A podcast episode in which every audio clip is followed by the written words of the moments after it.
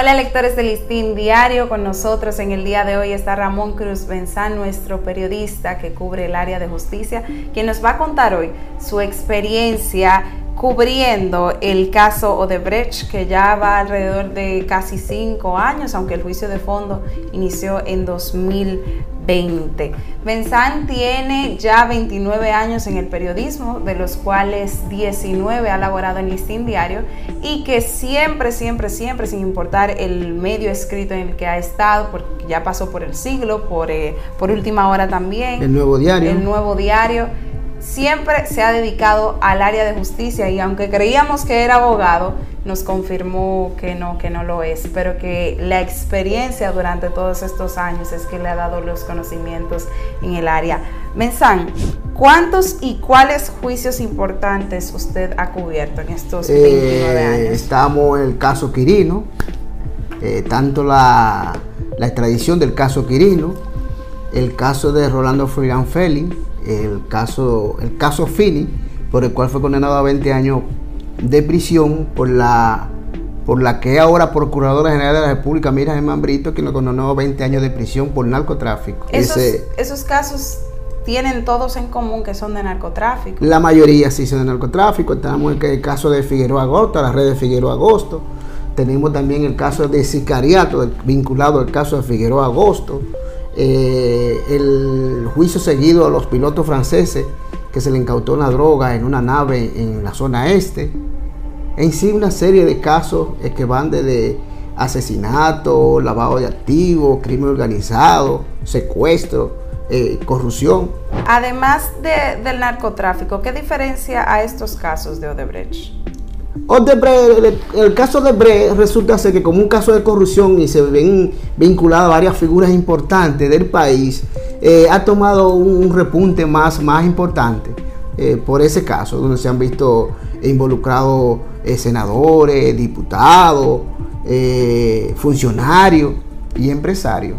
¿Cuáles han sido esos puntos o momentos más impactantes dentro del caso?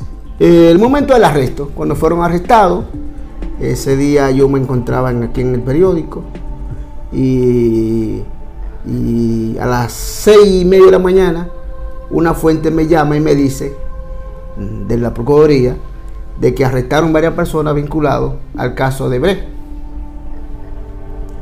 O al momento que fueron llegando a la fiscalía, ahí fue que la mayoría de las personas, eh, los periodistas, eh, nos sorprendíamos con las personas que iban llegando detenidas. Entonces, ¿cómo cataloga el proceso? El juicio de Bre un poco, fue un poco complicado, como te dije, por la cantidad de personas, eh, las personas que fueron involucradas en ese momento, que fueron 14 al principio, luego eh, excluyeron 7 y dejaron 6. Luego entonces el procurador de entonces incluyó al que es el actual ministro de Interior y Policía, Chu Vázquez, pero cuando se conoció el juicio preliminar, entonces el juez especial de la Suprema, Francisco Ortega, excluyó a Chubá, que le dio un auto de no lugar, y envió a los otros restantes a juicio de fondo. ¿Por qué ha sido tan largo el proceso? Eh, porque al, fue, al, ser un caso que fue llevado a la, Suprema Corte de Justicia por tener un grado de jurisdicción privilegiada, donde estaba involucrado varios funcionarios, un varios funcionarios o, o un funcionario como este Mito Temortal, y, el senador Tommy Galán, eh, eh, Alfredo Pacheco. El caso fue a la Suprema y, ahí a la Suprema se tomó mucho tiempo. Entonces, ¿qué sucede? Que eh, era, la audiencia eran kilométrica, tanto la comunidad de conversión como, la como el juicio preliminar. Se extendía mucho, se extendía mucho y por eso que se ha logrado tanto. Dada su experiencia, y ya para finalizar, ¿qué tipo de conclusión usted cree que tendrá este caso? Eh, muchas personas se preguntan cuál será la sentencia que dictarán los jueces del, primer Tribunal Colegiado del Distrito Nacional en torno a los involucrados del caso de Bre, como Díaz eh, Rondón, Víctor Díaz Rúa, Conrado Pitaluga, eh, Andrés Bautista, Tommy Galán y Roberto Rodríguez. mucha gente se pregunta cuál es la, la sentencia que dictarán. Pero en los tribunales se comentan, durante el juicio de fondo se comentaba y se, decía de que el tribunal iba a dictar tres sentencias condenatorias y tres sentencias absolutorias. Eso es lo que se viene diciendo en el tribunal.